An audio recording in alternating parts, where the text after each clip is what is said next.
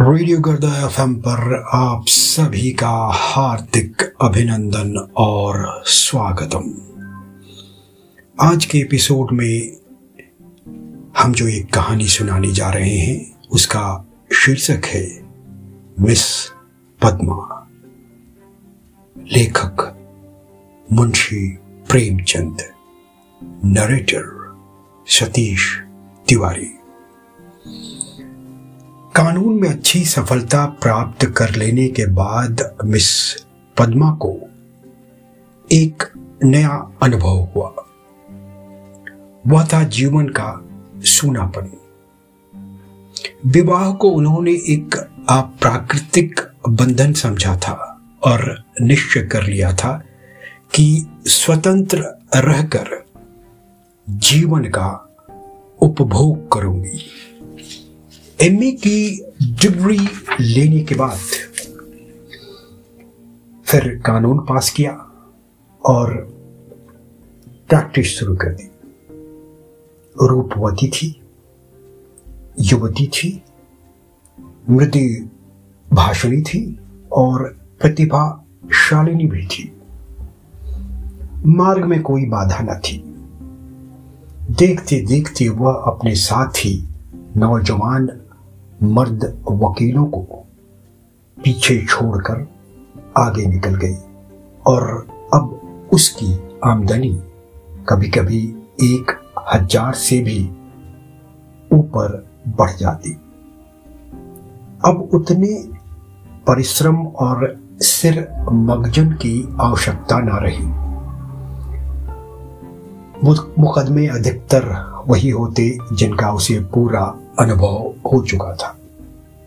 उनके विषय में किसी तरह की तैयारी की उसे जरूरत ना मालूम होती। अपनी शक्तियों पर कुछ विश्वास भी हो गया था।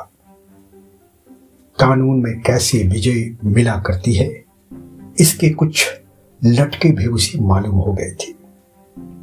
इसलिए उसे अब बहुत अवकाश मिलता था और इसे वह किस्से कहानियां पढ़ने, सैर करने, सिनेमा देखने, मिलने मिलाने में खर्च करती थी। जीवन को सुखी बनाने के लिए किसी व्यसन की जरूरत को वह खूब समझती थी। उसने फूल और पौधे लगाने का व्यसन पाल लिया था। तरह तरह के बीज और पौधे मंगाती और उन्हें उगते बढ़ते फूलते फलते देखकर खुश होती। मगर फिर भी जीवन में शून्यपन का अनुभव होता रहता था। यह बात ना थी कि उसे पुरुषों से विरक्ति हो, नहीं, उसके प्रेमियों की कमी न थी। अगर उसके पास केवल रूप और यौवन होता तो भी उपासकों का अभाव न रहता। मगर यहां तो रूप और यौवन के साथ धन भी था। फिर रसिक वृंद क्यों चुप जाते? पद्मा को विलास से घृणा थी ही नहीं, घृणा थी पराधीनता से, विवाह को जीवन का व्यवसाय बनाने से। जब स्वतंत्र रहकर भोग विलास का आनंद उड़ाया जा सकता है तो फिर क्यों ना उड़ाया जाए। भोग में उसे कोई नैतिक बाधा न थी। इसे वह केवल देह की एक भूख समझती थी। इस भूख को किसी साफ सुथरी दुकान से भी शांत किया जा सकता है और पद्मा को साफ सुथरी दुकान की हमेशा तलाश रहती थी। ग्राहक दुकान में वही चीज लेता है जो उसे पसंद आती है। पद्मा भी वही चीज चाहती थी। यो उसके दर्जनों आशिक थे, कई वकील, कई प्रोफेसर, कई डॉक्टर, कई रईस, मगर ये सब के सब अय्याश थे, बेफिक्र, केवल भौरों की तरह रस लेकर उड़ जाने वाले। ऐसा एक भी नहीं था जिस पर वह विश्वास कर सकती। अब उसे मालूम हुआ कि उसका मन केवल भोग नहीं चाहता, कुछ और भी चाहता है। वह चीज क्या थी? पूरा आत्मसमर्पण। और यह उसे नहीं मिलती थी। उसके प्रेमियों में एक मिस्टर प्रसाद था, बड़ा ही रूपवान और धुरंधर विद्वान। एक कॉलेज में प्रोफेसर था। वह भी मुक्त भोग के आदर्श का उपासक था और पद्मा उस पर फिदा थी, चाहती थी उसे बांध कर रखे, संपूर्णता अपना बना ले। लेकिन प्रसाद चंगुल में ना आता था। संध्या हो गई थी। पद्मा सैर करने जा रही थी कि प्रसाद आ गए। सैर करना मुल्तवी हो गया। बातचीत में सैर से कहीं ज्यादा आनंद था और पद्मा आज प्रसाद से कुछ दिल की बात कहने वाली थी। कई दिन के सोच विचार के बाद उसने कह डालने का निश्चय किया था। उसने प्रसाद की नशीली आंखों में आंखें मिलाकर कहा, तुम यहीं मेरे बंगले में आकर क्यों नहीं रहती? प्रसाद ने कुटिल विनोद के साथ कहा, नतीजा यह होगा कि 2-4 महीने में यह मुलाकात भी बंद हो जाएगी। मेरी समझ में नहीं आया, तुम्हारा क्या आशय है? आशय यही है कि जो मैं कह रहा हूं, आखिर क्यों? मैं अपनी स्वतंत्रता नहीं खोना चाहता। तुम अपनी स्वतंत्रता नहीं खोना चाहती। तुम्हारे पास आशिक आएंगे, मुझे जलन होगी। मेरे पास मेरी प्रेमिकाएं आएंगी, तुम्हें जलन होगी, मन मुटाव होगा, फिर वैमनस्य होगा और तुम मुझे घर से निकाल दोगी। घर तुम्हारा है ही, मुझे बुरा लगेगा ही। फिर यह मैत्री कैसे निभेगी? दोनों कई मिनट तक मौन रहे। प्रसाद ने परिस्थिति को इतने स्पष्ट, बेलाग और लठमार शब्दों में खोलकर रख दिया था कि कुछ कहने की जगह नहीं थी। आखिर प्रसाद ही को नुक्ता सूझा। बोला, जब तक हम दोनों यह प्रतिज्ञा ना कर लें कि आज से मैं तुम्हारा हूं और तुम मेरी हो, तब तक एक साथ निर्वाह नहीं हो सकता। तुम यह प्रतिज्ञा करोगी? पहले तुम बताओ। मैं करूंगी तो मैं भी करूंगा, मगर इस एक बात के सिवा मैं और सभी बातों में स्वतंत्र रहूंगी, और मैं भी इस एक बात के सिवा हर बात में स्वतंत्र रहूंगा। मंजूर? मंजूर तो कब से? जब से तुम चाहो। मैं तो कहती हूं कल से ही तय। लेकिन अगर तुमने इसके विरुद्ध आचरण किया तो, और तुमने किया तो, तुम मुझे घर से निकाल सकती हो। लेकिन मैं तुम्हें क्या सजा दूंगा? तुम मुझे त्याग देना। और क्या करोगे? जी नहीं, तब इतने से चित्त को शांति ना मिलेगी। तब मैं चाहूंगा तुम्हें जलील करना, बल्कि तुम्हारी हत्या करना। तुम बड़ी निर्दयी हो प्रसाद। जब तक हम दोनों स्वाधीन हैं, हमें किसी को कुछ कहने का हक नहीं। लेकिन एक बार प्रतिज्ञा में बंध जाने के बाद फिर ना मैं उसकी अवज्ञा सह सकूंगा, ना तुम सह सकोगी। तुम्हारे पास दंड का साधन है, मेरे पास नहीं है। कानून मुझे कोई भी अधिकार नहीं देगा। मैं तो केवल अपने पशु बल से प्रतिज्ञा का पालन करवाऊंगा, और तुम्हारे इतने नौकरों के सामने मैं अकेला क्या कर सकूंगा? तुम तो चित्र का श्याम पक्षी देखते हो। जब मैं तुम्हारी हो रही हूं तो यह मकान, नौकर चाकर और जायदाद सब कुछ तुम्हारा है। हम तुम दोनों जानते हैं कि ईर्ष्या से ज्यादा घृणित कोई सामाजिक पाप नहीं है। तुम्हें मुझसे प्रेम है या नहीं मैं नहीं कह सकती, लेकिन तुम्हारे लिए मैं सब कुछ सहने, सब कुछ करने को तैयार हूं। दिल से कहती हूं पद्मा, सच्चे दिल से। फिर मगर न जाने क्यों तुम्हारे ऊपर विश्वास नहीं आ रहा। मैं तो तुम्हारे ऊपर विश्वास कर रही हूं। यह समझ लो मैं मेहमान बनकर तुम्हारे घर में नहीं रहूंगा, स्वामी बनकर रहूंगा। तुम घर के स्वामी नहीं, मेरे स्वामी बनकर रहोगी। मैं तुम्हारी स्वामिनी बनकर रहूंगी। प्रोफेसर प्रसाद और मिस पद्मा दोनों साथ रहते हैं और प्रसन्न हैं। दोनों ही ने जीवन का जो आदर्श मन में स्थिर कर लिया था वह सत्य बन गया है। प्रसाद को केवल 200 रुपये वेतन मिलता है, मगर अब वह अपनी आमदनी का दुगना भी खर्च कर दे तो परवाह नहीं। पहले वह कभी कभी शराब पीता था, अब रात दिन शराब में मस्त रहता है। अब उसके लिए अलग अपनी कार है, अलग अपने नौकर हैं, तरह तरह की बहुमूल्य चीजें मंगवाता रहता है और पद्मा बड़े हर्ष से उसकी सारी फिजूल खर्चियां बर्दाश्त करती हैं। नहीं, बर्दाश्त करने का प्रश्न नहीं, वह खुद उसे अच्छे से अच्छे सूट पहना कर, अच्छे से अच्छे ठाठ में रखकर प्रसन्न होती है। जैसी घड़ी इस वक्त प्रोफेसर प्रसाद के पास है, शहर के बड़े से बड़े रईस के पास नहीं होगी।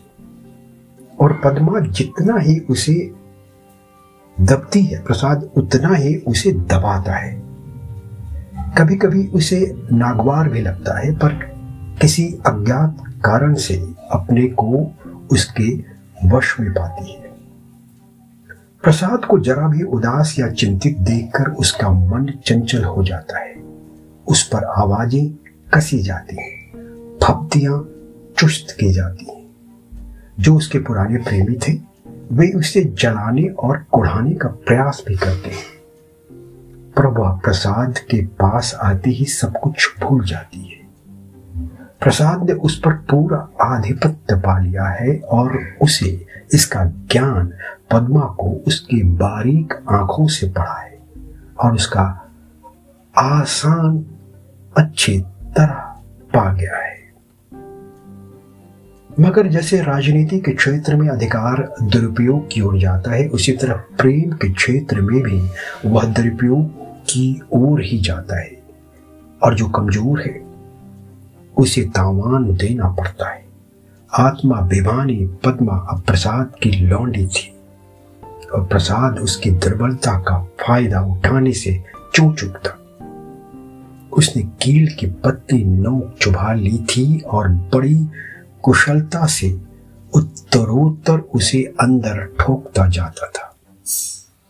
यहां तक कि उसने रात को देर से घर आना शुरू किया। पद्मा को अपने साथ नहीं ले जाता, उससे बहाना करता कि मेरे सिर में दर्द है, और जब पद्मा घूमने जाती तो अपनी कार निकाल लेता और उड़ जाता। 2 साल गुजर गए थे और पद्मा को गर्व था।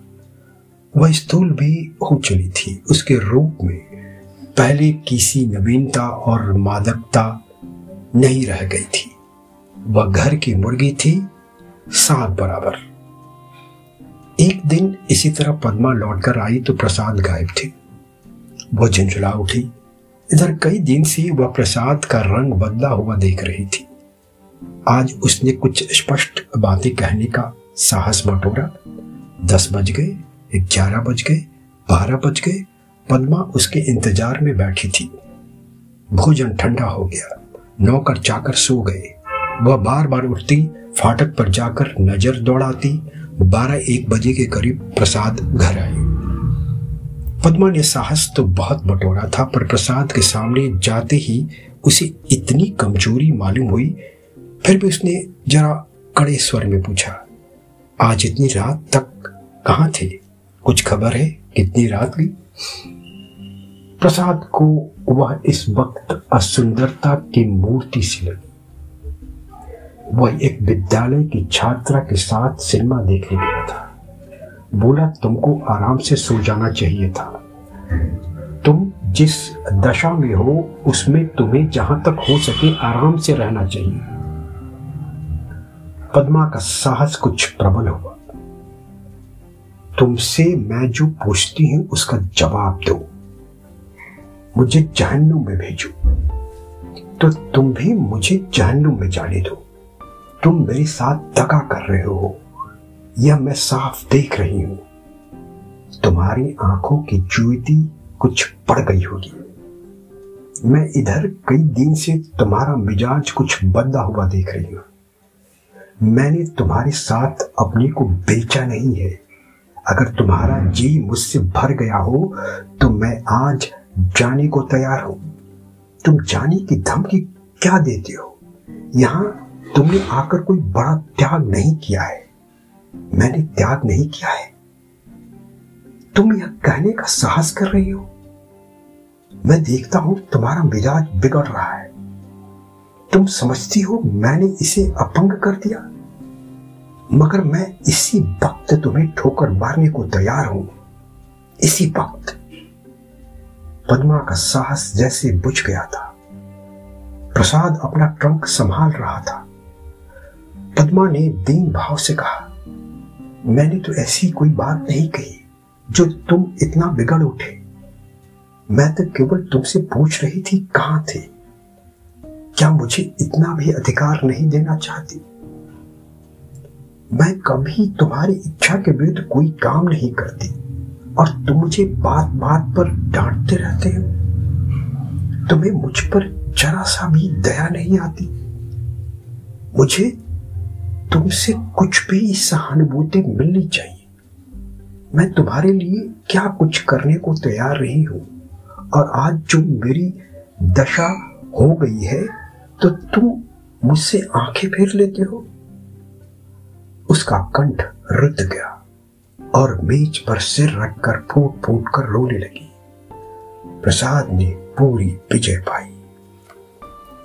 पद्मा के लिए मातृत्व अब बड़ा ही अप्रिय प्रसंगा था। उस पर एक चिंता मडराती रहती। कभी कभी वह भय से कांप उठती और पछताती। प्रसाद की निर्कुंजता दिन ब दिन बढ़ती जाती थी। क्या करे क्या ना करे। गर्भ पूरा हो गया था, वह कोट ना जाती थी। दिन भर अकेली बैठी रहती। प्रसाद संध्या समय आते चाय वाय पीकर फिर उड़ जाते तो 11 बजे के पहले ना लौटते। वह कहां जाते हैं यह भी उससे छिपा न था। प्रसाद को जैसी उसकी सूरत से नफरत थी।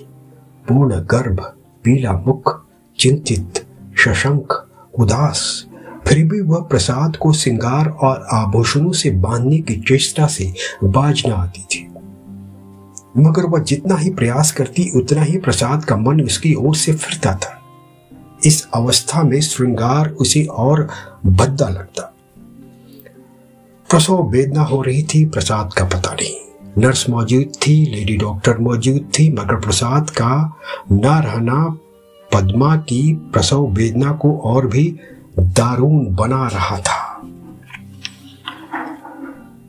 बालक को गोद में देखकर उसका कलेजा फूल उठा, मगर फिर प्रसाद को सामने ना पाकर उसने बालक की ओर से मुंह फेर लिया। मीठे फल में जैसे कीड़े पड़ गए हो। 5 दिन सौर्य गृह में काटने के बाद जैसे पद्मा जेल खाने से निकली, नंगी तलवार बनी हुई माता बनकर वह अपने में एक अनुभूत शक्ति का अनुभव कर रही थी। उसने चपरासी को चेक देकर बैंक भेजा। प्रसव संबंधी कई बिल अदा कर रहे थे। चपरासी खाली हाथ लौट आया। पद्मा ने पूछा, रुपये? बैंक के बाबू ने कहा, रुपये सब प्रसाद बाबू निकाल ले गए। पद्मा को गोली लग गई। 20,000 रुपये प्राणों की तरह संचित कर रखे थे इसी शिशु के लिए। हाय, शौर से निकलने पर मालूम हुआ प्रसाद विद्यालय की एक बालिका को लेकर इंग्लैंड की सैर करने चले गए। झल्लाई हुई घर में आई। प्रसाद की तस्वीर उठाकर जमीन पर पटक दी और इसे पैरों से कुचला। उसका जितना सामान था उसे जमा करके दिया सलाई लगा दी और उसके नाम पर थूक दिया। 1 महीना बीत गया था। पद्मा अपने बंगले के फाटक पर शिशु को गोद में लिए खड़ी थी। उसका क्रोध अब शोकमय निराशा बन चुका था। बालक पर कभी दया आती, कभी प्यार आता, कभी घृणा आती। उसने सड़क पर देखा, एक यूरोपियन लेडी अपने पति के साथ अपने बालक को बच्चों की गाड़ी में बिठाए चली जा रही थी। उसने हसरत भरी आंखों से उस खुशनसीब जोड़ी को देखा और उसकी आंखें सजल हो गई। तो फिर आज के एपिसोड के लिए बस इतना ही। कल के एपिसोड में हम फिर हाजिर होंगे एक नई कहानी के साथ। तब तक के लिए नमस्कार और मंगल कामनाएं। रेडियो गर्दा एफएम सुनते रहो, सुनाते रहो।